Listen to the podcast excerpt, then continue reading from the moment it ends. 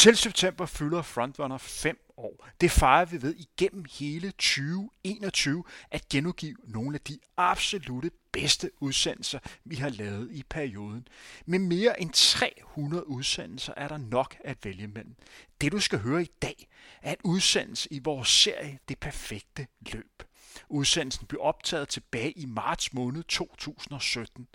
Undertegnet Henrik Thiem har taget en snak med maratonløber Christian Wolfsberg, der står tilbage på en majdag i 1987, hvor han virkelig ramte dagen ved London Marathon. Han formåede at sætte personlig rekord med mere end 4 minutter og løbe i tiden 2 timer og 13 minutter, og han oplevede også det, som ganske få danske løbere har oplevet, nemlig at slå legenden Henrik Jørgensen.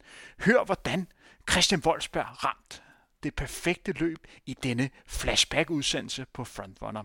Udsendelsen er produceret af Team Tempo. God fornøjelse.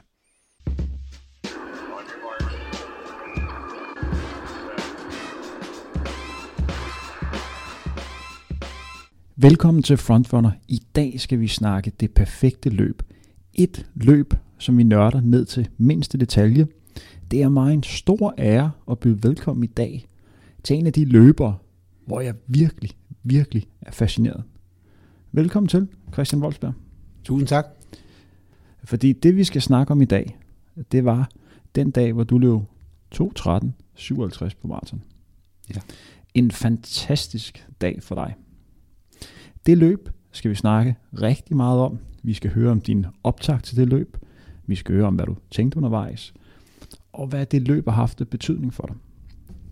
Men før vi kommer så langt, så skal jeg lige høre en gang, Christian, hvordan har du det i dag? Vi optager her jo en fredag eftermiddag. Det er den 10. marts, og når vi kigger ud af vinduet, så er det sådan den rigtig første forårsdag. Hvordan har du det? Jeg har det rigtig godt. Øh, som du selv siger, så skinner solen, og jeg har siddet og fået en kop kaffe på en lille bar nede på Nørrebrogade, og det var rigtig dejligt. Øh, har nydt det. Øh, ja, så, og så har jeg glædet mig til at komme her i dag, så jeg har det fint, tak. Det er jeg glad for. Jeg glemte helt at sige, at mit navn er Henrik Thiem. Jeg skal lige høre en gang, Christian, hvor meget får du løbet i dag? Jamen, øh, jeg løber tre til fire gange om ugen i øjeblikket, og det er jeg virkelig glad for, fordi jeg har haft en meget lang periode, hvor jeg ikke kunne løbe på grund af forskellige skader. Men øh, siden september måned har jeg kunnet løbe de her tre til fire gange om ugen, så, og det er jo meget vigtigt for mig, så det er, det er jeg rigtig glad for. Og, mm. Hvor meget følger du med i løbesporten nu? Ja, det er jo slet ikke så meget, som det var engang. Men øh, jeg følger lidt med på Facebook, hvor jeg har mange øh, venner, der deler forskellige løbeoplevelser, og hvis der har været DM eller andre arrangementer.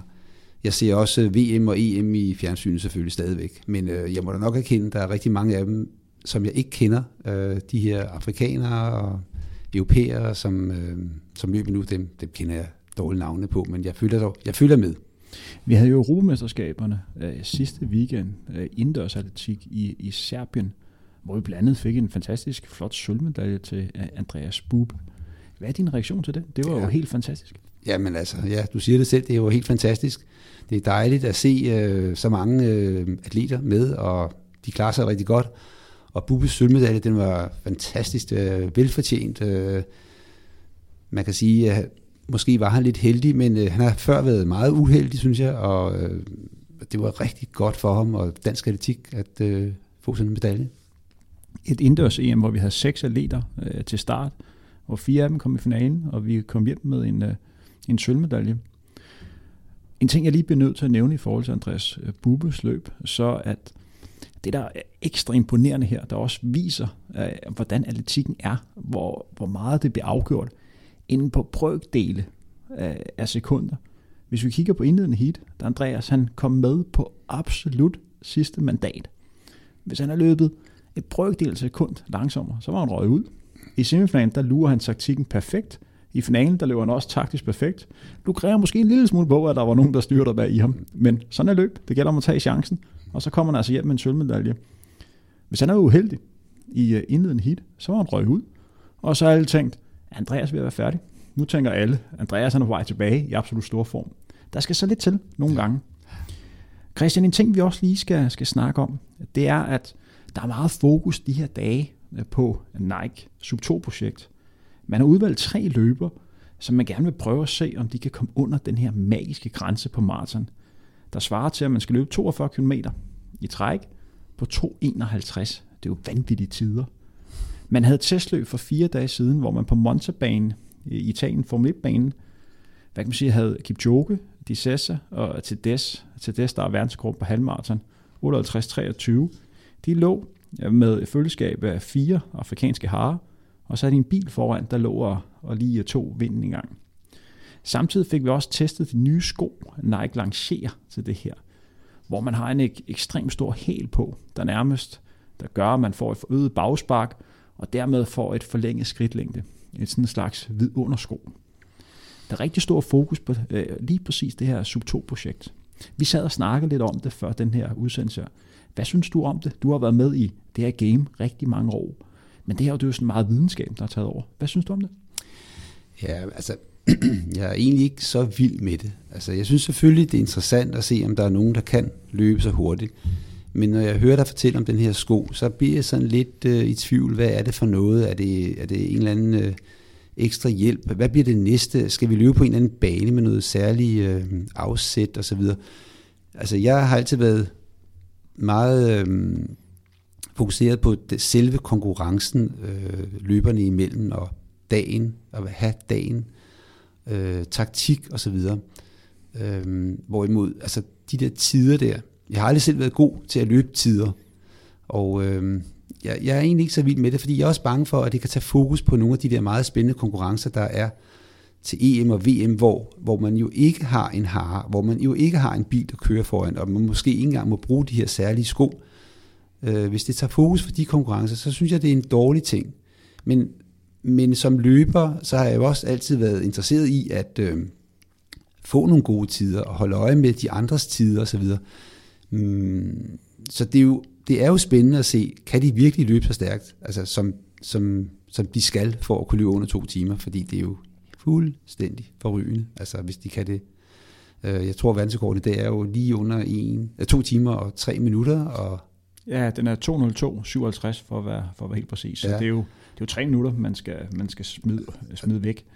Det skal også lige nævnes, at øh, ham løber, man regner med, at det skal gøres, det er en løber, der hedder Kipchoge, der vandt OL-guld ja, sidste år. Han udtalte efter det her testløb, hvor han løb 59.18, det vil sige i hans maratontempo, hvis vi skal under de her to timer. Han sagde, at han løb det på 60 procent. Hvis det er rigtigt, så er det godt nok vanvittigt. Ja. Lad os gå lidt videre. Christian, vi sidder jo her og optager i Pirlos Hule. Frontrunner har jo et samarbejde med Mediano, og vi har også sådan en fast tradition at alle, der kommer her ind og får et spørgsmål om, hvem de mener er løbesportens svar på Pirlo. Den her elegante levemand, der altid står på det rigtige sted på det rigtige tidspunkt på sådan en fodboldbane. Lidt overført til, øh, til, selvfølgelig til løb. Da du kigger tilbage på din karriere, har du mødt en, der minder lidt om Pirlo? Ja, jeg synes, jeg har mødt mange. Øh, og hvis jeg skal vælge en, så tror jeg måske, at det er min øh, gamle træningspartner, Flemming Jensen. Øh, Flemming, han var meget øh, ambitiøs, og han øh, øh, trænede utrolig meget, og var meget åben over for nye træningsmetoder. Men samtidig så havde han også en tilgang til sin sport, der var der kunne være meget, meget afslappet, og øh, øh, altså man kan sige, øh, han kunne sagtens sætte sig hjem om aftenen og drikke øh, en, øh, en, en halv flaske rødvin, eller et par glas whisky, eller et eller andet, bare for at slappe af i kroppen og så videre, og nyde det, at han havde, havde været ude at løbe, og øh, han kunne tage til fest og fyre den af, og ja, altså, han havde en tilgang til den her sport, og, øh, som, som jeg synes faktisk var rigtig, rigtig god.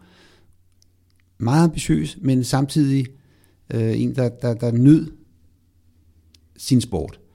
Og det, øh, jeg lærte meget af ham i hvert fald, og øh, vi havde rigtig mange gode timer sammen, hvor vi snakkede og hyggede og grinede. Øh, noget af det, jeg husker bedst, det var jo, når vi om morgenen havde løbet i sommerferien, en morgentur, løb forbi bageren og hjem til Flemming og sidde og øh, spise morgenbrød og snakke om vores løb. Og, og så noget af det, han så tit havde, så havde han en lavkage i øh, køleskabet, som han hævde frem, og han var jo verdensmester i det der med øh, at give det forskellige sjove farver. Og det var sådan nogle ting, altså vi, vi, øh, vi, vi hyggede os og grinede, og han havde en, en, en, en, en rigtig fin tilgang til sin sport. Det, det, det, det synes jeg er en god ting at have. Og Flemming, som jo har den danske rekord på 60.000 forandring, øh, jeg mener, han er løbet 8.23. Det er en rigtig, rigtig god tid, og selv i dag ville det være en tid, som ville gøre, at han måske var i top 5-6 stykker på Europaranglisten. Så det er bestemt et højt niveau, han havde på det tidspunkt. Vi skal gå lidt videre, Christian, med dagens program. Som sagt er det her det perfekte løb, hvor vi skal nørde et specifikt løb. Et løb, som har haft stor betydning øh, for denne løbers øh, karriere.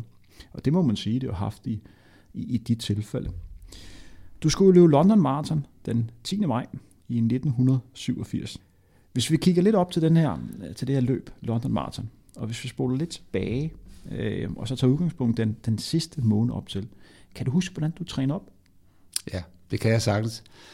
Øh, altså måneden op til, der havde jeg løbet rigtig mange kilometer. Øh, det gjorde jeg også den sidste måned op til. Jeg bliver lige nødt til at stoppe her. Når du siger mange kilometer, så vil jeg godt, at jeg bliver nødt til at spørge ind til, hvor mange var det var. Ja, altså jeg løb øh, nok i snit 25 km om dagen. Altså 175 om ugen. Var det på øh, et eller to pas ja. om dagen? 12-14 pas om ugen. Altså et, det var to pas om dagen. Havde du specifik fokus på, hvor hurtigt de her ture skulle gå, eller hvordan byggede du det op?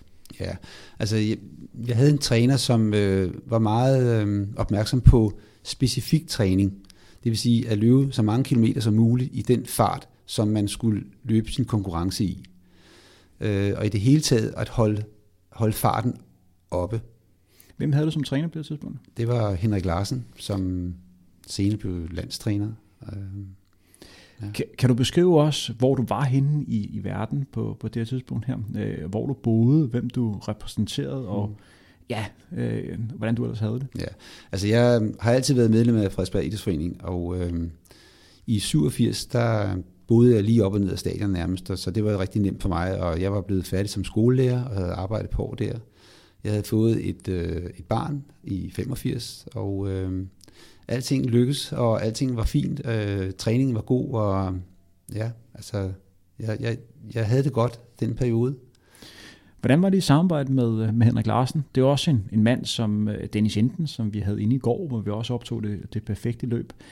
Det løb, hvor han satte øh, dansk rekord. Også en, øh, en træner, som han havde. Hvordan var det i samarbejde med Henrik? Jamen altså, Henrik Larsen var jo en fantastisk mand, menneske. Han, øh, han var god til at øh, få det bedste ud af sine øh, folk, som han trænede. Og øh, altså, jeg havde super godt med ham, og han, han lyttede meget til, hvad man selv følte, og det var vigtigt. Han havde selvfølgelig sine principper, men, øh, men hvis han kunne mærke, at, øh, at man måske lige gerne ville øh, træne lidt på en anden måde, så, så var, han, var det ok for ham. Du sagde, der var meget fokus på at, ligge i de her konkurrencespecifikke øh, tempier. Øh, hvad skulle det være helt præcist? Ja, altså når vi lavede vores øh, hurtige intervaller, eller hvad skal vi sige, når vi lavede intervaller i forhold til maratonløb, så skulle vi ligge og løbe omkring 3-10 per kilometer. Og øh, det skulle vi faktisk lave så ofte som muligt, men, men man kan jo kun gøre det måske hver anden dag. Så øh, jeg vil tro, at vi løb måske 20 km om ugen i de her 3-10 tempo. Og øh, så havde vi så måske 8 km, hvor vi løb lidt hurtigere. Øh, 3 minutter per kilometer, eller hurtigere. Og så resten af kilometeren, hvor, hvor hurtigt gik det? Ja, det, der løb vi nok omkring 3.30, 3.35. Så der blev trænet igennem på, på det her tidspunkt? Ja. Kan du også beskrive, hvem du, hvem du lå og trænede med? Du løb jo for Frederiksberg og nævnte, at øh, du lå og trænede med, med Flemming. Hvem var ellers med i den gruppe? Ja, det var først og fremmest øh, Jan Ikov, og så Flemming Jensen. Og så var der jo rigtig mange øh, i Frederiksberg Idrætsforening på det tidspunkt, øh, som trænede med. Øh, men, men det var sådan lidt øh, on and off. Øh, det var folk, der også var gode til at løbe, de løb måske 32 minutter på 10 km, som jo er fantastisk godt i og for sig, men, men øh, de var med på sådan... Øh, altså vi fandt altid ud af at træne sammen. Hvis vi løb ind på banen, så løb vi måske 10 gange 1000 meter, og de løb så med måske på 10 gange 600 meter. Og på den måde fik vi folk med. Men øh, altså, som jeg siger, det var først og fremmest Jan Ikov og Flemming Jensen. På det her tidspunkt her, der var der jo, i tre var jo tre rigtig gode løbere. Øh, var I den, den bedste løbeklub på det her tidspunkt i, øh, i, i landet? Ja, det var vi. Hvordan, hvad med Sparta og KF, som i dag har, har rigtig gode løber? Hvordan, øh, hvordan var de kørende på det tidspunkt her? I øh, ja, 687? Jo, altså de, de havde også rigtig mange gode løbere, øh, men vi var bare meget homogene og havde øh, måske lige toppen. Øh, Flemming var jo ofte vinder af de forskellige løb, øh, og så kom jeg, og så kom Jan, og vi, øh, ja, altså vi vandt ofte danske mesterskaber for hold. Øh, men vi blev presset af Sparta, KIF og Aarhus 1900. Kan du beskrive jeres sådan, øh, indbyrdes øh, forhold? Hvordan havde I det sammen?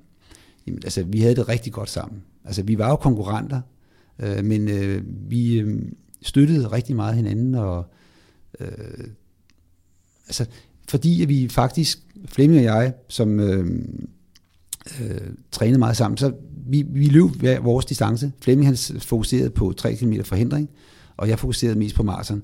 Men på trods af det kunne vi godt træne sammen, og, øh, og når der ikke var den der konkurrence imellem, så var det lidt lettere, tror jeg, at, øh, at, at, at få det der gode forhold. Når du nu kigger tilbage på den her periode, op til den 10. maj 1987, hvad gjorde du rigtigt? Jeg ved godt, det er et meget svært ja. spørgsmål. Men du må alligevel have gjort dig nogle ja, overvejelser om, hvad der altså, lykkes på det tidspunkt her. Jamen, jeg, jeg tror altid, jeg har været god til at lytte til min krop. Og øh, ja, så lyttede jeg til min træner, som, øh, som også kendte mig rigtig godt. Øh, og så har jeg nok... Altså, man skal jo finde ud af, hvad, man, hvad, hvad der er godt for en selv. Og jeg fandt meget hurtigt i min karriere ud af, at øh, jeg skulle passe på ikke at øh, have for, alt, alt for store ambitioner. Øh, fordi så, så gik træningen i stykker, og så trænede jeg for meget, og så, og så, så blev det aldrig godt. Så jeg skulle, jeg skulle passe på ikke at have for store ambitioner, så, og ikke løbe for stærkt øh, under træningen, selvom at det lyder som om, jeg løb meget hurtigt, og det gjorde vi selvfølgelig også, men, men, øh, men altså, først og fremmest mine intervaller, hvor vi løb stærkt, der prøvede jeg at holde farten nede. Og altid komme ud og hjem med overskud. Var der nogle ting, du gerne ville have gjort anderledes? Altså op til selve løbet? Op til selve løbet, ja. ja. Altså jeg har, jo, jeg har jo tænkt lidt over, hvad det var, jeg lavede, og jeg kan jo se, når jeg kigger tilbage, at øh, måneden op til løbet, der løb jeg rigtig mange konkurrencer. Øh, jeg kan så også se, at øh, jeg måske ikke har løbet helt igennem på de konkurrencer. Øh, og samtidig med, at jeg løb de her mange konkurrencer, så lavede jeg stadigvæk min, øh, min, min træning. Øh, jeg tror måske, at jeg skulle have droslet lidt ned på de der konkurrencer, jeg løb. Jeg bliver også nødt til at spørge ind øh, til den tid, øh, som I løb i. Fordi i dag er det jo meget normalt, at man løber med GPS-ure, så man efterfølgende kan, øh, virkelig kan analysere, hvor, hvor hurtigt man har løbet, og hvor man har løbet hen. Man har jo en masse informationer. Men på det her tidspunkt her, der var jo ikke GPS-ure, men alligevel har du meget fokus på, hvor hurtigt du løb øh, på turene. Løb I øh, rundt på, øh, på ruter, som øh, var opmålt? I må have løbet rundt på de samme ruter stort set hele tiden. Ja, det gjorde vi. vi havde nogle bestemte ture, som vi løb hver eneste aften nærmest, eller hver anden aften. Og øh, de var jo opmålt på en eller anden måde. Og øh, ja, og så, så begyndte der at komme nogle uger frem, som man kunne, nogle uger frem, som man kunne øh, tage omgangstider på og så videre. Casio kom med nogle uger der, det var helt fantastisk. Jeg kan huske, jeg købte mit første, da jeg var i London netop. Øh, det var helt nyt, i hvert fald for mig. Og jeg købte det her ur her, som jeg havde på til London Marathon. Men, øh, men altså, vi, øh, vi havde selvfølgelig løbeuger af den ene eller anden slags, øh, som vi tog tider med, og var, jeg tror, vi var meget nøjagtige, fordi jeg kan se i dag, hvis jeg løber de samme ture med mit nye GPS-ur, så er de jo så lange, som jeg har hele tiden gået og troet. Du var jo en del af en, en generation af løber, øh, som et havde et rigtig højt niveau, øh, to øh, fik, fik trænet rigtig, rigtig meget. Der var også ekstremt stor fokus på dansk mellem langdistance på det her tidspunkt her. Hvor mange sponsorer havde du til at hjælpe dig med at kunne opnå dine mål? Hvis du overhovedet havde. Ja, altså vi var, vi var ja, Jan og Flemming og jeg, som var Frederiksberg Idrætsforening, vi øh, fik en sponsor øh, gennem... Øh, Så det var en fælles sponsor, I havde? ja, Kan du huske, hvem det var? ja, det var Rodal Stilas Service. Det var en fancy sponsor, når vi snakker maratonløb. Det var nogen, der kendte nogen. Okay, det lyder Øh. også sådan lidt. Ja, ja. Og altså, så havde jeg selvfølgelig Nike som sponsor, og øh, øh, det havde de to andre også i øvrigt. Der skete så noget omkring 87, lige inden øh, maraton, hvor jeg skiftede til New Balance, men øh, og så så jeg også løb i og med i mange år efter. Nu spoler vi lidt frem, og nu er vi begyndt på en nedtrapning op imod det her maraton. Øh, Kan du huske øh, de sidste sådan 14 dage op til løbet? Du må have gjort nogle overvejelser om, hvor hurtigt det her løb skulle gå. Ja, men altså allerede øh, et halvt år, eller måske et år forinden, der havde vi faktisk planlagt at skulle løbe løb i 86. Men øh, så fik jeg en lille skade i benet, og det ville jeg ikke forværre, og vi blev enige om, at vi skulle simpelthen udsætte det at løbe maraton. Jeg løb min første maraton i 85 øh, til DM i Helsingør, hvor jeg vandt på 2.19, og det, det gik rigtig godt. Og så blev vi enige om, at skulle jeg løbe året efter. Det kunne jeg så ikke. Så udsatte vi til 87, og øhm, allerede tidligt, altså nærmest et år forinden, der blev enige om, at jeg skulle løbe 2.15. Det var, det var muligt. Jeg havde løbet 2.19 i Helsingør, som sagt, og det var gået ret nemt, og vi kiggede lidt på de tider, jeg havde på 10 km på det tidspunkt, og på 5 km, og prøvede at regne os frem til det. Så det var 2.15, det var sådan et dejligt nemt tal, og det var 3.12 per kilometer, og der var mange ting, der ligesom synes, det var det, var det der skulle være målet. Så, så træningen var ligesom lagt an på, på det her. Jeg vil gerne spørge lidt ind til øh, London Marathon. Øh, Det er jo et løb, hvor vi har stolte øh, danske traditioner. Hvad var det for løb på, på det her tidspunkt her? Jamen, det var jo nok det største maratonløb i verden på det tidspunkt. Sammen med Berlin måske og New York. Men, øh, og så, så var der det i det, at danskerne havde løbet rigtig godt. Henrik Jørgensen først og fremmest havde løbet rigtig godt, både i, jeg tror det var 83 og 85, var blevet måske nummer 3 eller 4 eller 5. Havde løbet nogle rigtig, rigtig fine tider, blandt andet sin egen dansk rekord på 2.946, tror jeg. Ja, som også er nordisk rekord øh, den, dag, den dag i dag, ja. Ja. Så vi havde nogle rigtig stolte traditioner, så det var, det var en ære at få lov at være med, og vi var rigtig stolte og glade for det. Var der andre danskere, øh, der skulle over og løbe øh, London her i 87? Ja, der var rigtig mange. øh, Det var sådan, fordi Henrik han var så god, som han var, så øh, fik Dansk Atletikforbund lov til at sende, øh, jeg tror, 10 inviterede løbere med over. Og der var jeg så heldig at være blandt, sammen med øh, Jan Ikov og Palle Redder, og Henrik Jørgensen løb selvfølgelig også. Øh, Der var OL i 1988. Var det noget, som du havde overvejet øh, før London Marathon, at det måske kunne komme i spil? Men kan du så også, hvad, hvad det krævede for at komme til Seoul? Ja, jeg mener, man skulle løbe 2.12.30. Men øh, jeg kan egentlig ikke rigtig huske det. Jeg tror, det var 2.12.30. Måske var det kun 2.13, men øh, det var det omkring. Nu går vi lidt frem, og vi nærmer os den her øh, løbsdato, den øh, 10. maj 1987. Kan du huske, hvornår du tog til London? Ja, vi tog over fredag aften, eller fredag eftermiddag.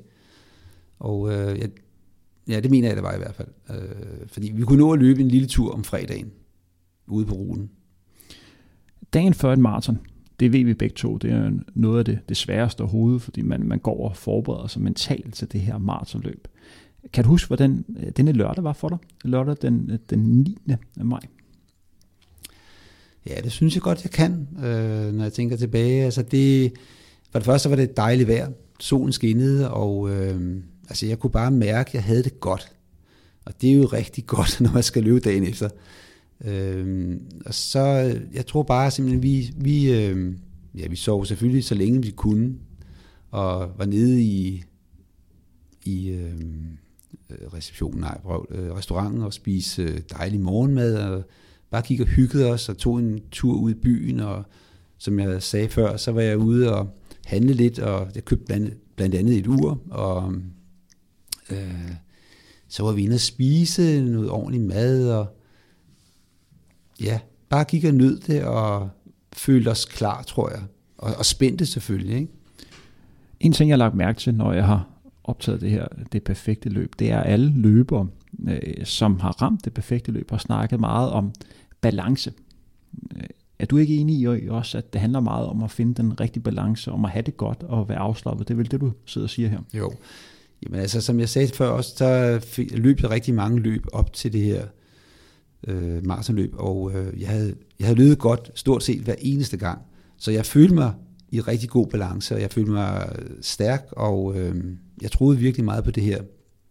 Øh, når jeg skulle løbe nogle af de løb op til, så, som jeg også sagde før, så prøvede jeg ligesom at sætte ambitionen lidt ned, og sagde til mig selv, hvis jeg løb ja, 30 minutter på den her 10 km, så var det rigtig godt, og så var jeg klar. Og så gjorde jeg det, og det gjorde, at jeg ligesom følte, at jeg, jeg var der, hvor jeg skulle være, og jeg var i balance. Øh, så jo. Du møder op øh, med en personlig kort på, på 2.19. Der er Henrik Larsen, som er din træner på det tidspunkt her, snakker om, at I skal løbe en 2.15 tid, som er 3.12 per, per kilometer. Var du ikke nervøs? Det er jo mange minutter, man skal, man skal korte af. Kan du huske, hvordan, øh, hvordan du styrede dine nerver her? Du øh, snakker som om, at du bare var fuldstændig cool, fuldstændig afslappet. Ja, men jeg var selvfølgelig nervøs. Det er man jo, fordi netop på Marsen, hvor det foregår over 42 km, så kan der ske rigtig mange ting. Men øh, ja, men at jeg, jeg, jeg, jeg, da jeg løb 2.19 øh, året, eller et par år før, der, der gik det rigtig godt og meget nemt, og det, det, er, jo, det er jo dejligt at, at opleve. Så er man måske ikke så nervøs. Øhm, og så havde jeg jo haft alle de her løb, hvor jeg følte, at det gik godt, og jeg vidste, at jeg havde en masse træning bag mig. Så et eller andet sted, så, så var jeg meget rolig. Og øhm, man kan sige, maratonløbet i sig selv har jo den ting i det, at det er jo et meget langt løb, der kan ske rigtig mange ting. Men man ved jo også, at hvis man er klar og har øh, den træning bag sig, som man skal have, jamen så, så er det jo ikke i starten, det går galt. Det er jo ikke efter 5 km, 10 km, 20 km. Altså det er jo til sidst, man kan opleve, at det bliver hårdt, at man går ned, måske man går død, et eller andet. Men, men, men altså et eller andet sted, så var jeg rimelig rolig, og selvfølgelig var jeg spændt, og jeg glædede mig. Jeg glædede mig nu måske mere, end jeg var spændt. I dag har man jo meget fokus på, at man skal øh, spise meget, have meget fokus på kulhydrater, lave det, man kalder en carbon loading op til, at man skal løbe øh, 42 km. Man har også meget fokus på, hvad man skal drikke undervejs. Øh, der er jo ekstremt mange energiproducenter på markedet nu. Hvordan gjorde man på det her tidspunkt her? Hvor meget fokus havde man på, hvad man skulle spise op til sådan et løb? Vi havde talt en del om det her med at drikke, og vi havde også øget det lidt. Og øh, vi var meget opmærksomme på, at... Hvis vi lige starter først ja, med, hvad, hvad du spiste ja, okay, før løbet. Okay, øh, ja, altså jeg havde faktisk prøvet nogle af de her ting med at øh, tage nogle af de her kurer, øh, hvor man skulle øh, løbe et langt løb, og så skulle man lade være med at spise øh, sukker og kulhydrater, og så bare optage fedt. Jeg kan ikke huske, hvad det hedder nu, men, øh, men, men, men øh, det, det fungerede ikke for mig, synes jeg. Øh, jeg jeg fik ondt i maven, og det, der gik kludret i alt det der. Så jeg fandt ud af, at når jeg skulle løbe og præstere, så skulle jeg bare gøre præcis, som jeg altid gjorde derhjemme. Altså spise fornuftigt, og havgryn om morgenen, og masser af grøntsager, noget ordentligt kød, og så videre, så videre. Altså, jeg skulle ikke lave om på så meget. Selvfølgelig skulle jeg fylde godt op med, med kulhydrater. Det, det, det er jo klart, det gjorde jeg. Men men øh, sådan en egentlig kostplan, det havde jeg ikke. Så du spiser præcis det samme, som du ville gøre, hvis du for eksempel skulle ud og løbe 10 km? Ja, det tror jeg. Og så kan det godt være alligevel, at jeg fyldte lidt ekstra på. Det gjorde jeg selvfølgelig. Jeg var godt klar over, at jeg skulle drikke meget inden, og jeg øh, spiste måske lidt ekstra spaghetti. Det gjorde jeg selvfølgelig, fordi ja, det havde hvad med energi på, på selve løbet? Du nævnte lidt før, at det var noget, som I var begyndt at have, have fokus på. Øh, hvad gjorde I her? Ja, men vi snakkede lidt om, hvad det er for en sukkerblanding, vi skulle bruge, afhængig af varmen og så videre. Øhm, det havde vi så øvet inden. Øh, hvis det var meget varmt, så skulle der ikke så meget sukker i, og hvis det var lidt koldere, så kunne man tåle lidt mere sukker. Men der havde jeg også erfaret, at jeg, min mave, den kunne ikke tåle så meget sukker overhovedet, så da vi øh, dagen før lavede nogle blandinger, for det gjorde vi, og fordi vi skulle have sat vores flasker ud på forskellige væskeposter. Ja, det er ligesom som der er i dag, at det bliver sat hver 5 km. Ja, det, det mener jeg, det var. 4 eller 5 kilometer. Øh, men, men ja, altså vi fik sat de her flasker ud, og vi havde, vi havde øvet at øh, lave nogle bestemte flasker, hvor der var et, sådan et, et, øh, et plastiksugerør i, og så vi bare nærmest kunne trykke på flasken, og så røg væsken op gennem røret ind i munden, så vi ikke engang behøvede at, at øh, vende flasken på hovedet for at drikke. Så det var, det var egentlig meget effektivt. Det var noget, min træner Henning Larsen øh, blandt andet havde udviklet. Så alle de der ting, de var i orden, og vi var egentlig ikke så bekymrede for det. Selvfølgelig var vi opmærksomme på, at vi skulle drikke ved alle væskeposter, og det, øh, det lykkedes i øvrigt også. Vi spoler nu frem til den 10. maj. Øh, vi er inden for den, den sidste halve time op imod løbet. Mm. Hvordan var du op til det her løb her? Var du ude lige at løbe et par kilometer, eller tænkte du 42 km, det er nok i sig selv, jeg behøver mm. ikke at løbe? Nej, altså faktisk er det sådan, at øh, jeg meget tidligt i min karriere fandt ud af, at noget, der havde en god effekt på mig, når jeg skulle løbe et vigtigt løb, det var, at øh, når jeg stod op om morgenen, og måske lige havde drukket en kop kaffe, for det gjorde jeg som regel først, så skulle jeg lige ud og bevæge mig lidt. Og det var, det var ganske lidt. Øh, den her dag her, den her søndag den 10. maj, der vi boede på et eller andet lækkert hotel, og øh, der var sådan en lang gang, og så jeg, jeg stod op og fik en kop kaffe, og så var jeg ude på gangen og løb lidt faktisk i mit øh, konkurrencetøj, for lige at fornemme, at er skoene, som de skal være, og er det hele, som det skal være, og sidder nummeret, hvor det skal, og alle de sådan nogle ting, det, det gjorde jeg lige. Så det brugte jeg lige måske 10 minutter på, og fik strukket lidt ud, og så følte jeg, at jeg ligesom havde benene og var klar. Og så er jeg ned og have morgenmad, og så tog vi så bussen ud til det her sted, hvor vi skulle varme op. Jeg skal lige høre en gang, hvad spiste Christian Wolfsberg til morgenmad den her søndag 10. maj? Kan du huske det? Ja, jeg tror, jeg spiste øh, måske tre rundstykker. så hvis man gerne vil være lige så sej som dig, Christian, så skal man spise tre rundstykker? Ja, ej, vi fik garanteret noget andet også. Jeg tror også, jeg har taget noget yoghurt måske, og noget mysli og så videre. Men, øh, men jeg øh, passede på, at jeg ikke havde for meget i maven. Jeg drak mest, og så spiste jeg måske mysli og lidt yoghurt, og så nogle rundstykker. Det var det. Okay. Hvad med, hvad med før løbet? Jeg mener, at London Marathon det starter kl. 11 lokaltid. Ja, det kan jeg ikke huske, om det var på samme måde dengang, men øh, det foregik i hvert fald i Hyde Park, og vi skulle køre fra hotellet dertil, og ind i bussen, og øh, vi havde jo drukket meget, og da der var gået to minutter, jeg sad i bussen, der skulle jeg tisse, og der tog, det tog 20 minutter at komme ud til det her sted, hvor vi skulle løbe, Hyde Park, og da jeg kom ud af bussen, så var jeg ved at springe simpelthen. Så jeg stod og tissede i fem minutter, efter jeg var kommet ud af bussen. Nå, men vi blev så indlogeret et sted, øh, hvor vi kunne sidde og i øvrigt også få en kop kaffe mere, og øh, strække ud, og gå i gang med opvarmningen. Og det, som du selv snakker om en halv time før, der tror jeg, vi gik i gang stille og roligt med at gå og løbe lidt. Og, øh, det var heldigvis rigtig dejligt vejr. Det var varmt, øh, som jeg husker det, og øh, så vi kunne meget hurtigt bare iføre, vores, øh, iføre os vores øh, konkurrencetøj. Så der var ikke, det var ikke problem med at holde varmen. Hvor, hvor varmt var vi oppe, kan du huske temperaturen? Jeg tror måske der om morgenen har det været 15-16 grader, 17 måske. Det ja, så, alligevel, så alligevel forholdsvis varmt for, ja, for et ja. maratonløb, når man normalt snakker om, at de optimale maratontemperaturer det er sådan 11 til, til 14 grader. Ja, ja. Øh, så, så, så det må jo også være et issue senere på løbet. Øh, man går ud fra, at temperaturen den, øh, den vil stige opad.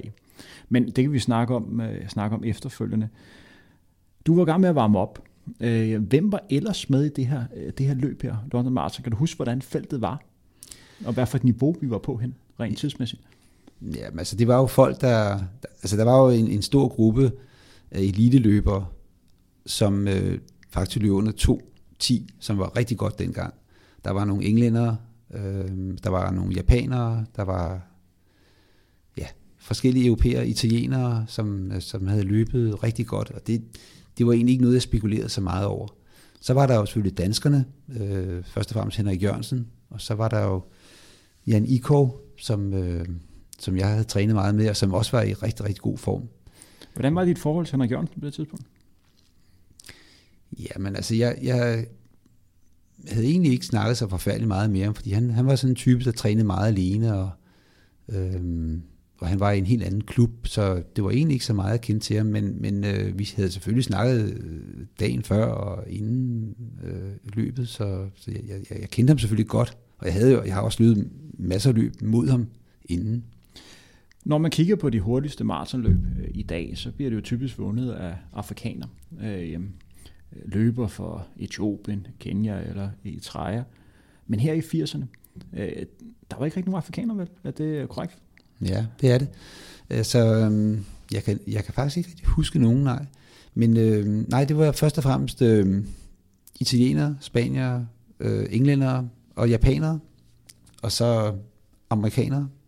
Hvor mange tilskuere var herude i, i startområdet, og hvor mange løbere skulle være med i London Marathon? Det er jo et kæmpe arrangement. Snakker vi øh, 20.000 mennesker, der skal løbe med, eller 30.000 eller 40.000? Kan du, kan du huske det? Nej, det kan jeg egentlig ikke, men altså, jeg er ret sikker på, at der har garanteret været 20.000 med.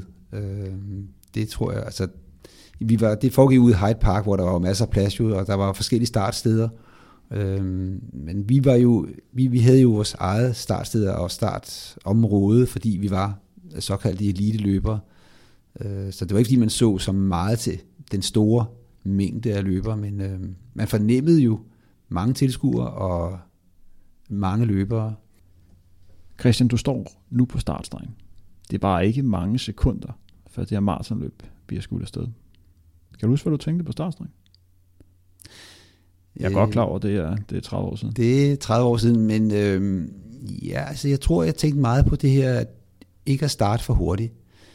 Øh, fordi det er så nemt at starte for hurtigt på en maraton, fordi man, altså jeg havde mange års øh, træning bag mig med, med baneløb, hvor jeg jo løb hurtigt, og øh, så er det så nemt at starte hurtigt. Så det, det var ligesom det, der var tanken, at vi skulle løbe de her 15.50 på de første 5 km. Det var rigtig vigtigt. Og vi vidste, at det gik en lille bitte smule ned ad bakke i starten, så det var lidt at få fart på. Så det, det tænkte vi meget på. Og så i øvrigt kan jeg huske, der stod en foran, mig og tissede, så jeg tænkte, at der skal måske lige træde det. det. Men øh, ellers så, der var spænding, og jeg stod ved siden af mm, min øh, løbkammerat Jan Ikov, og øh, jeg tror, vi stod og, ligesom, og, og, og dæmpede hinandens nerver ved at sige, øh, Nå, nu, nu, nu, øh, nu skal vi huske at holde den her aftale, vi har med tider på det ene og det andet og det tredje. Ikke? Var det her Jan Ikovs debut på maraton? Nej, han havde løbet øh, nogle år før som motionist, men øh, ellers så var det hans debut, ja. Okay, okay. Som eliteløber. Nu går vi i gang med selve løbet.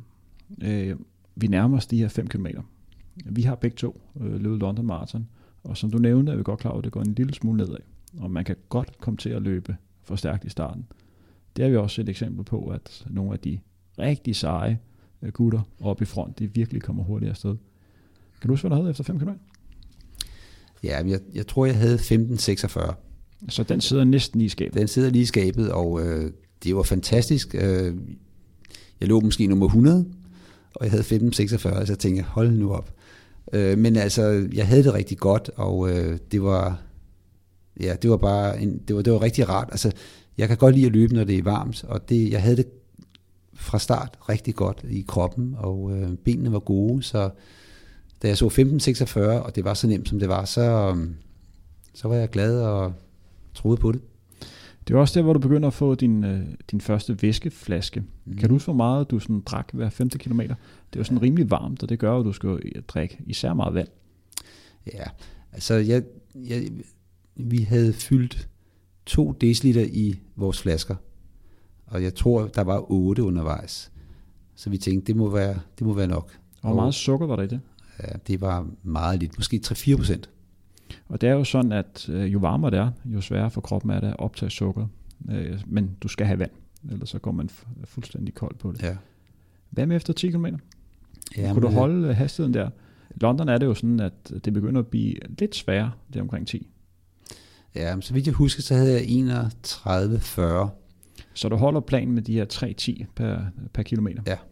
ja, planen var jo faktisk 3-12, men øh, vi var enige om, at vi kunne godt gå lidt hurtigere ud, og, ja, og det gik godt, så...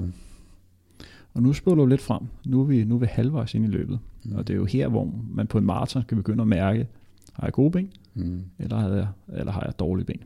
Øh, kan du huske, hvordan du havde det? Jamen, øh, jeg havde faktisk haft en lille krise ved 15 km, hvor jeg af en eller anden grund pludselig fik noget, øh, et lille ja i min lægmuskel. Og jeg blev nervøs for, hvad pokker skal det, og hvad, hvad sker der nu? Øh, men, men øh, det forsvandt heldigvis. Så sker der det, da vi kommer frem til 20 km, at øh, tiden er forkert af en eller anden grund på uret, så vi, øh, vi bliver lidt forvirret over den her tid, der, der var forkert, og bliver nervøs for, at vi er gået ned i fart. Så egentlig så øger vi farten, og så viser det sig så, at da vi kommer frem til halvmarsen, hvor tiden var rigtig, at den var 1.6, øh, 36, og hvis man lægger det sammen så med, med 1.636, så får vi jo 2, 13, 12, og så blev vi sådan, hov, nå, for pokker, det går fantastisk godt, og stadigvæk, så, så, så øhm, altså jeg, jeg havde det godt, øh, kunne godt begynde at mærke, at øh, jeg havde løbet langt, og jeg, kunne også, jeg havde det også sådan lidt, at jeg tænkte, hov, nu skal jeg altså passe på, fordi altså, ja, jeg havde ikke en forestilling om, at jeg kunne løbe 2.13.12. Du kommer igen, eller jeg bliver nødt til at nævne, at du møder frem med en personlig kort på 2.19. Har en ambition om at løbe under 2.15, og nu ligger du til at løbe under øh, 2.13, eller i hvert fald deromkring. Var der ikke en lille smule naver, der begyndte at komme? Man kan jo nemt få den her præstationsangst. Jo, altså, fordi jeg havde det så godt, som jeg havde, så, så var det, så, så var der ikke så mange nerver. Men selvfølgelig begyndte man at spekulere, hvor længe holder jeg, hvor længe kan det her holde, ikke? Og øh, farten gik jo også lidt ned øh, frem til 25 km. Øh, men øh, så sker der det ved, ved 5, 26, 27 km, så begynder vi. Jeg skal lige stoppe ja, ja. det her. Hvor var du i forhold til Henrik og, og Jan på det her tidspunkt? Ja, men Jan og jeg, vi lå sammen i en gruppe, og hvor meget kan I hjælpe hinanden her? Ja, altså i og for sig var der ikke så meget grund til at hjælpe, fordi den her gruppe her, som var måske på 10-15 mand, de, de lå jo bare og løb den her fart, som vi løb med i, og vi, vi havde ligesom fundet os ind i den her gruppe, og vi lå mere eller mindre ved siden af hinanden, eller efter hinanden, og der var, det, var, det var rigtig fint, og der var jo det en gang, hvor øh, jeg missede et, øh, et, væskedepot, og så var der en af de her officials, der løb efter gruppen med min væskedepot, min væske, og så fik Jan fat i den og gav den videre til mig. Så man kan godt sige, at øh, vi hjalp hinanden. Det er meget fornemt. Hvordan var jeres ind, indbyrdes rivalisering i det her løb her?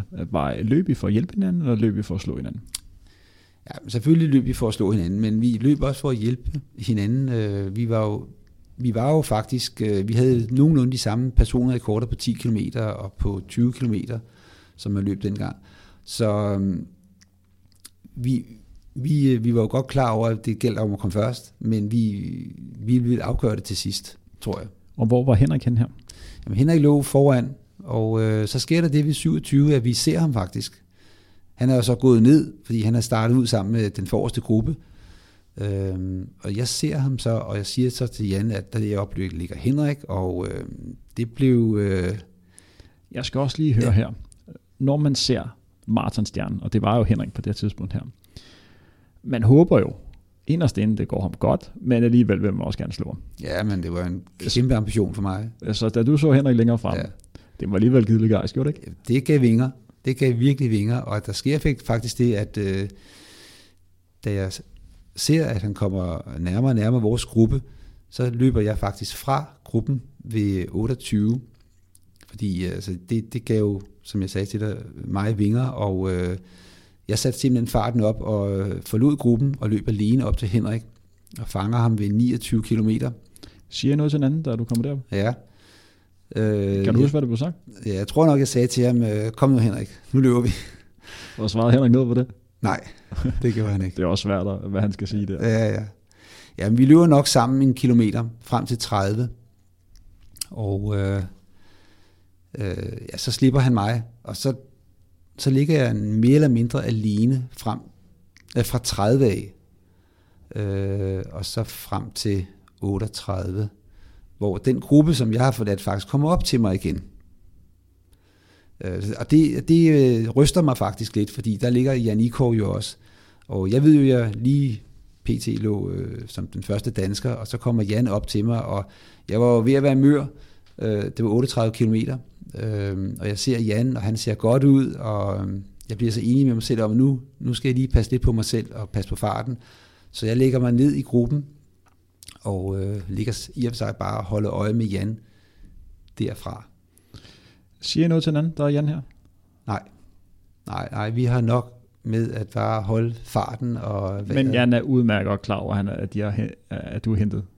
Det er han, og det har sikkert også øh, gjort ham godt. Sådan er, jo, sådan er jo løb her.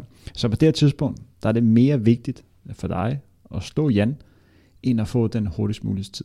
Ja, det er det faktisk. Nu er vi hen omkring 40 km.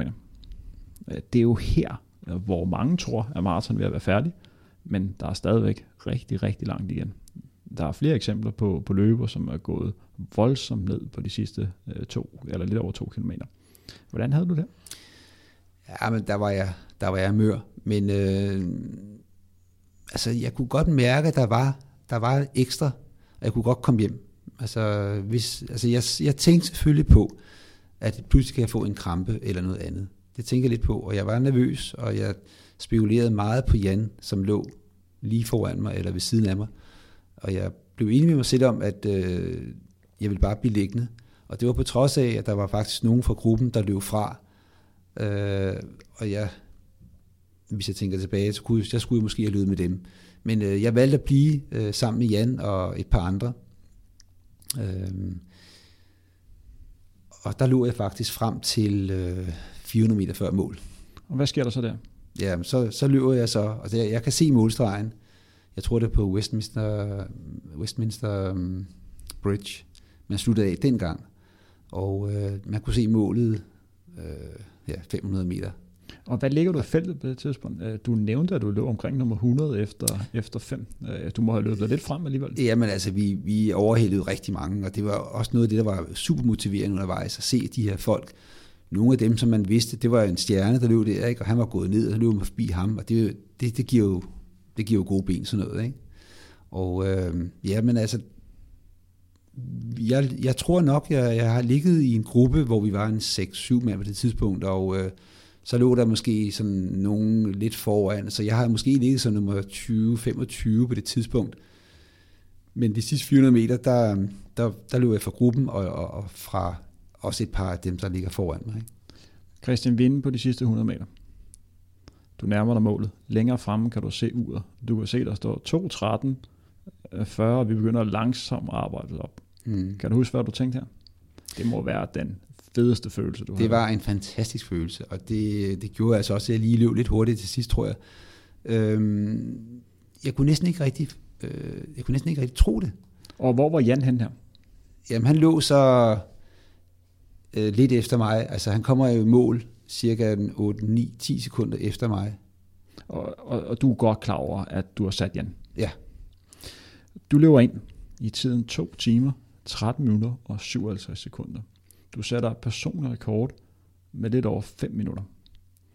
Hvordan havde du det her? Det, jeg ved godt, det er et lidt ja. dumt spørgsmål, for du ja, har haft men, det helt fantastisk. Ja, men jeg var jo simpelthen så glad, og jeg var så overrasket, fordi de sidste 5-10 km var jeg ikke helt i kontrol med, hvad tiden egentlig var.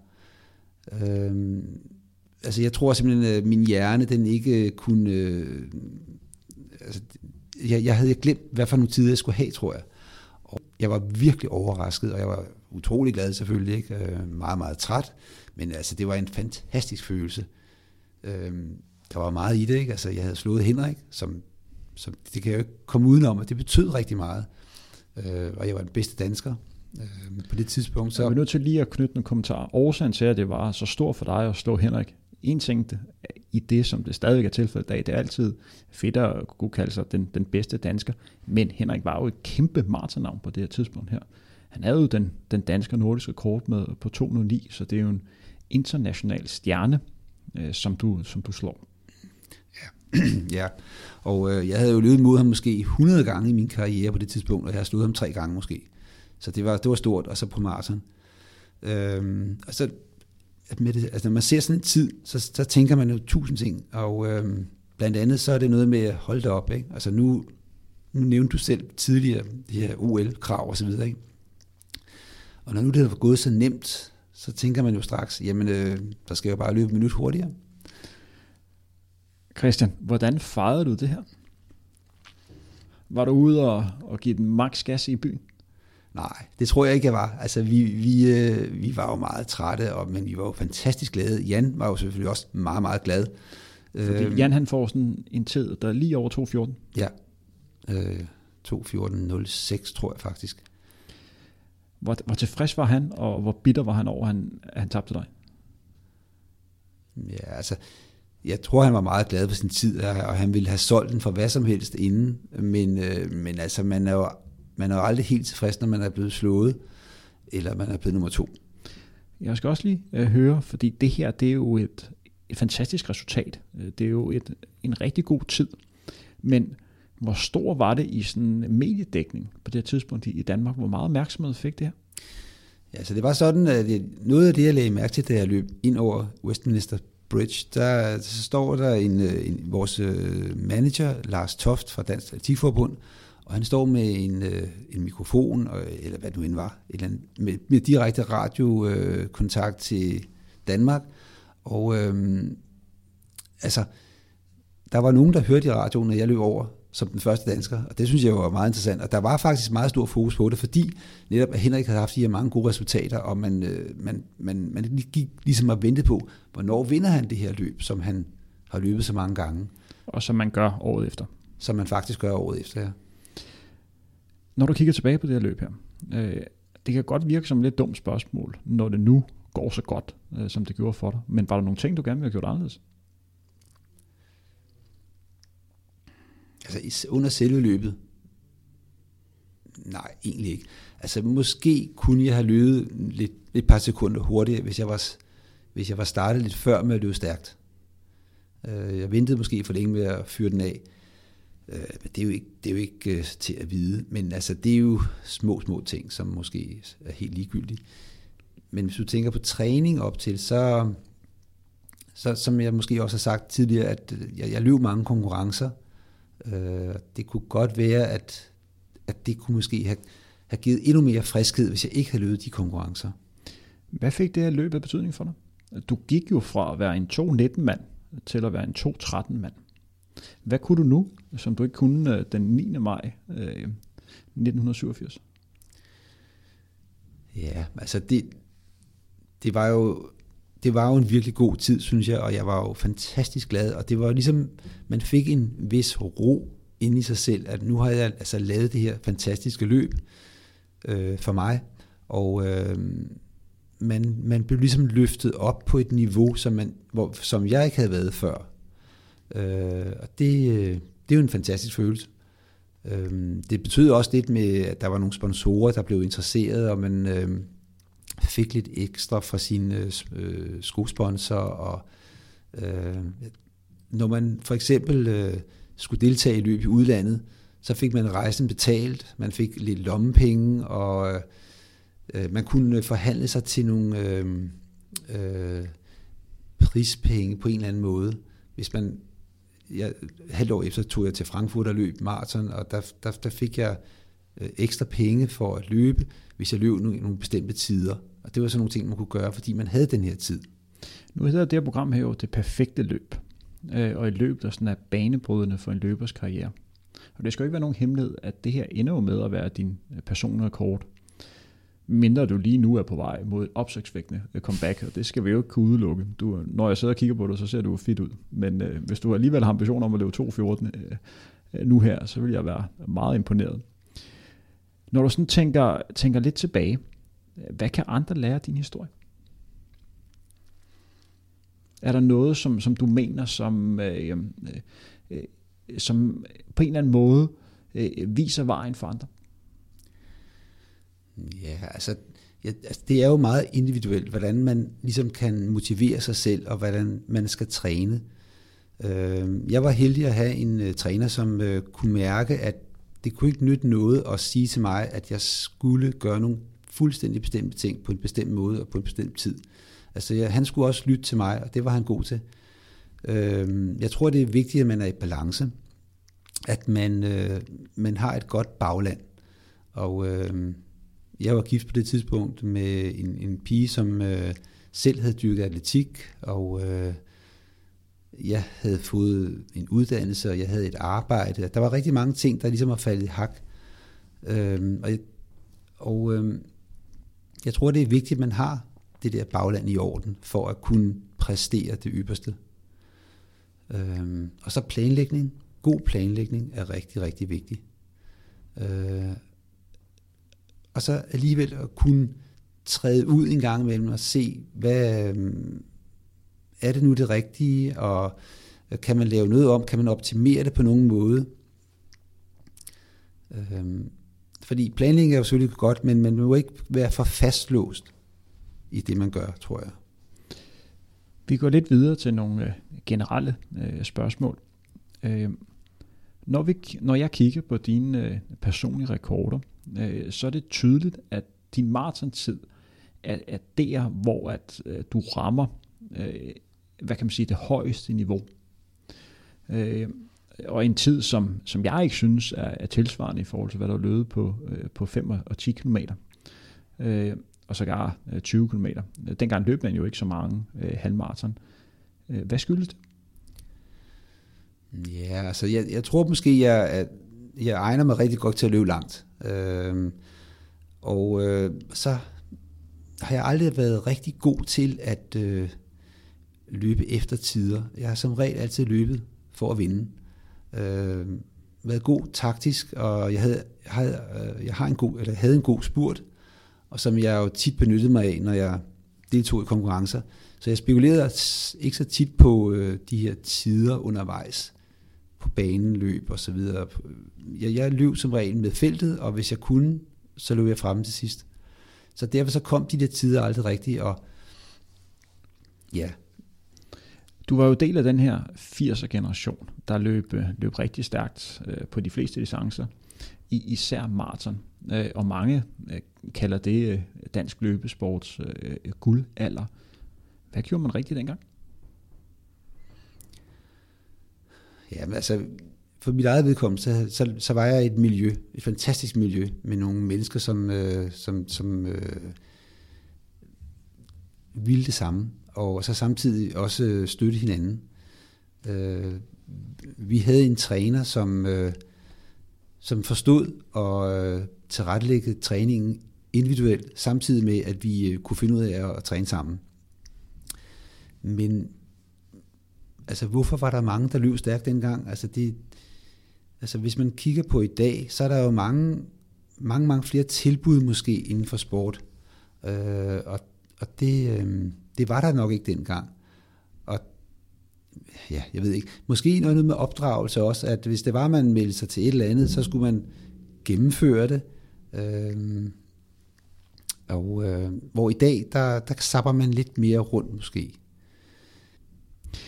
Kunne, øh, kunne et eksempel være, for eksempel når jeg, altså jeg er jo selv øh, maratonløber, og når jeg sådan lidt øh, kigger på den generation, som, som jeg er en del af, det er jo, at øh, du nævner det selv, det med at være i, i balance, det med at være, være afstresset. Øh, langt de fleste i dag, øh, de kan jo ikke, altså, de kan jo ikke leve af deres, øh, deres sport, så det vil sige, at man skal ud og enten være i gang med en uddannelse, eller have et, have et arbejde. Langt de fleste øh, har et fuldtidsarbejde.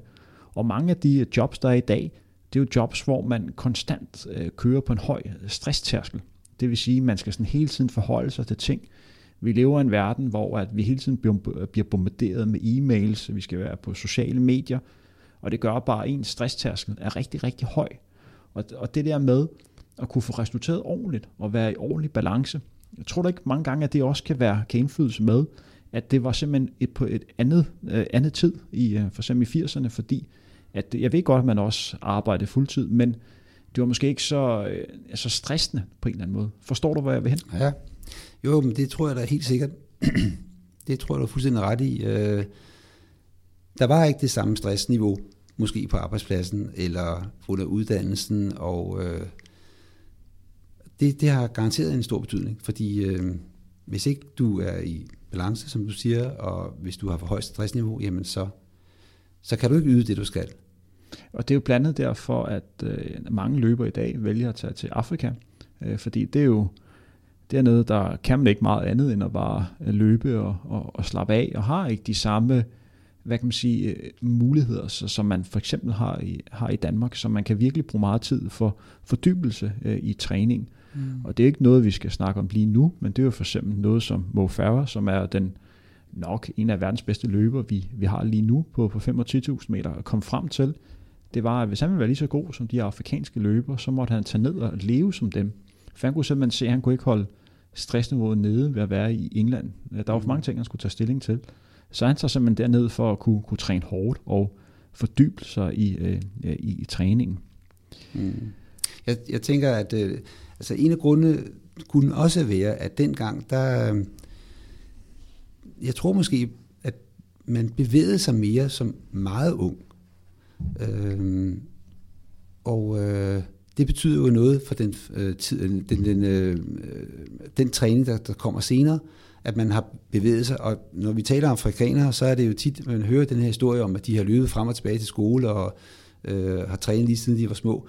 Og det, det betyder rigtig meget for deres øh, udvikling af krop og øh, lunger og hjerte osv. Og, og jeg tror måske, at det var lidt, vi er lidt tættere på den ting i 80'erne eller 70'erne, hvor børn de var ude og lege hele tiden. De trænede sig deres krop, uden de egentlig var bevidste om det. De kravlede rundt i træerne.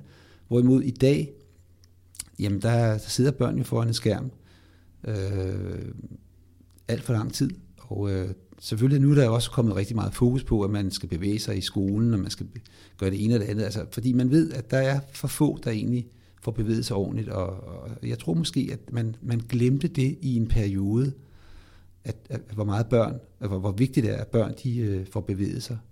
Og det kan være det, der måske er grunden til, at der har været det lille dyk øh, i, i, i, i øh, ja, maraton. Når jeg kigger på, på de løber, som har succes i dag, og har haft succes i de øh, hvad kan man sige, 20 år, som jeg har været inden for, for løbesporten, så er der en ting, som der, som der går igen, det er, at de fleste løber, som er langtidsholdbare, det er løber, som er en del af et fællesskab.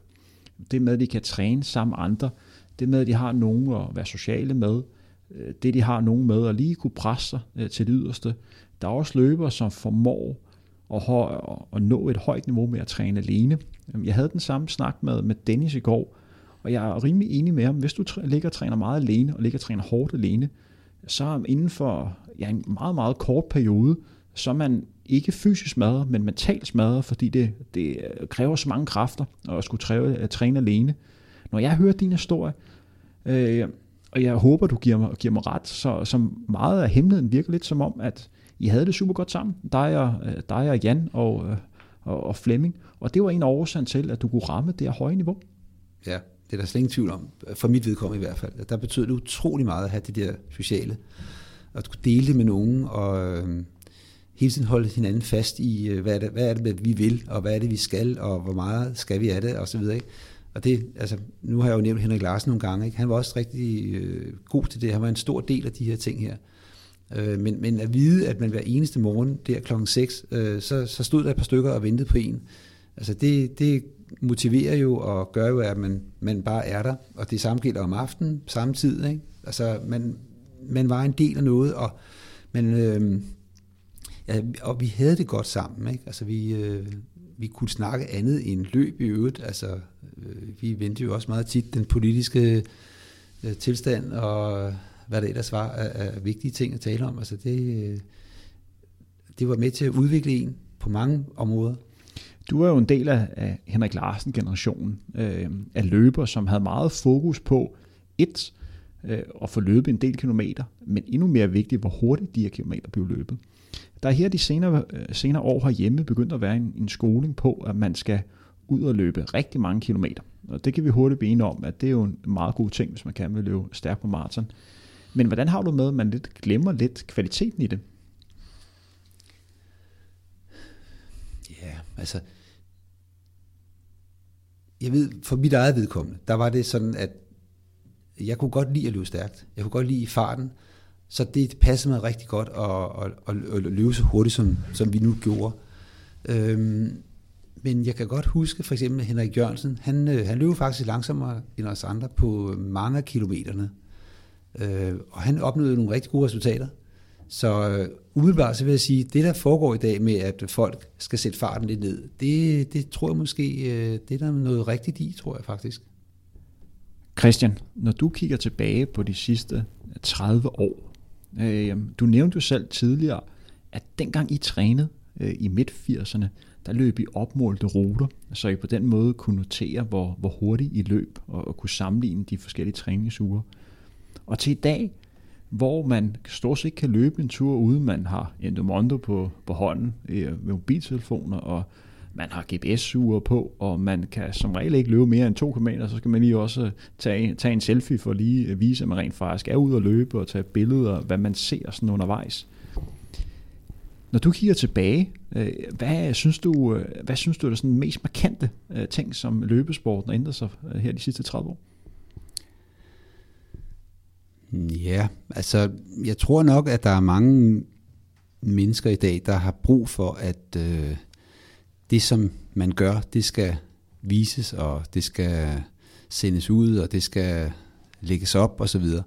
Hvor øh, måske, hvis vi går tilbage til den tid, hvor jeg løb, der spekulerede man jo ikke på de ting.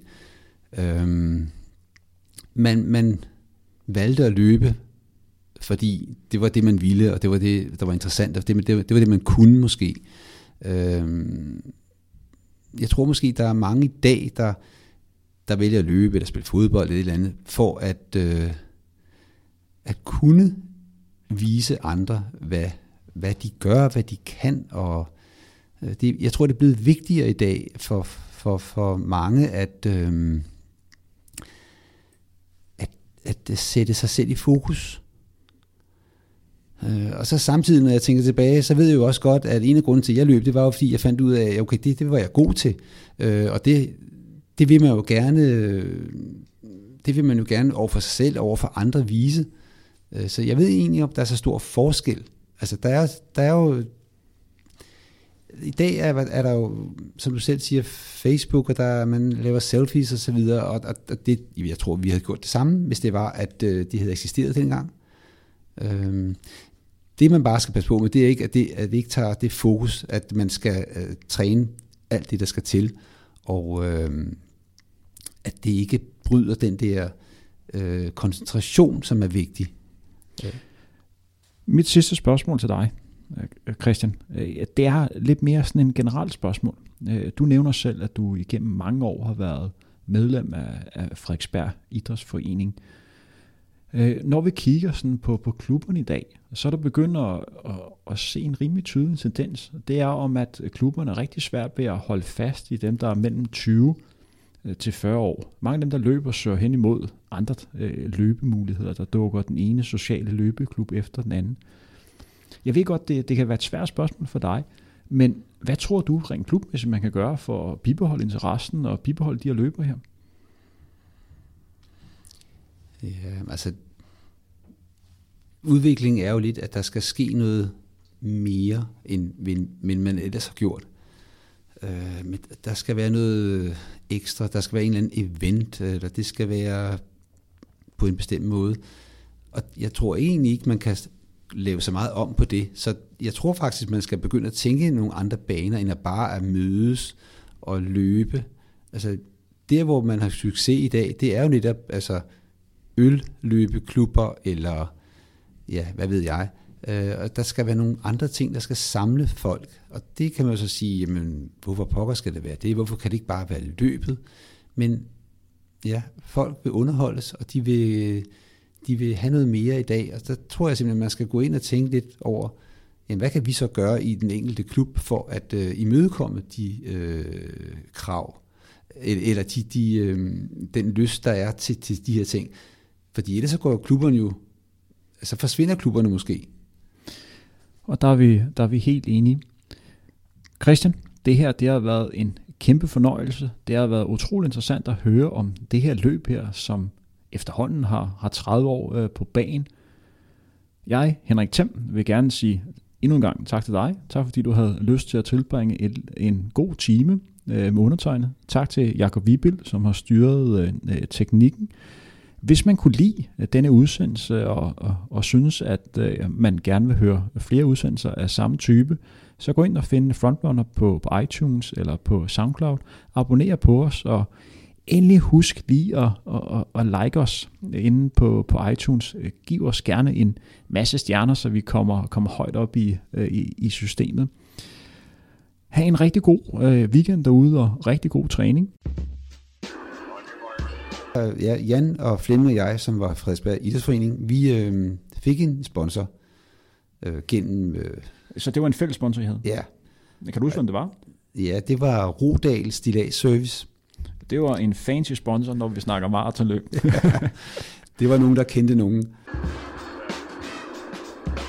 Jeg skal lige høre en gang, hvad spiste Christian Wolfsberg til morgenmad den her søndag 10. maj? Kan du huske det? Ja, jeg tror, jeg spiste øh, måske tre rundstykker. Så hvis man gerne vil være lige så sej som dig, Christian, så skal man spise tre rundstykker. Jeg satte simpelthen farten op og øh, forlod gruppen og løb alene op til Henrik og fanger ham ved 29 kilometer. Siger noget til en anden, da du kommer derop? Ja. Øh, Kan du huske, hvad der blev sagt? Ja, jeg tror nok, jeg sagde til ham, øh, kom nu Henrik, nu løber vi. Og svarede Henrik noget på det? Nej, det gjorde han ikke. Det er også svært, hvad han skal sige der. Ja, ja.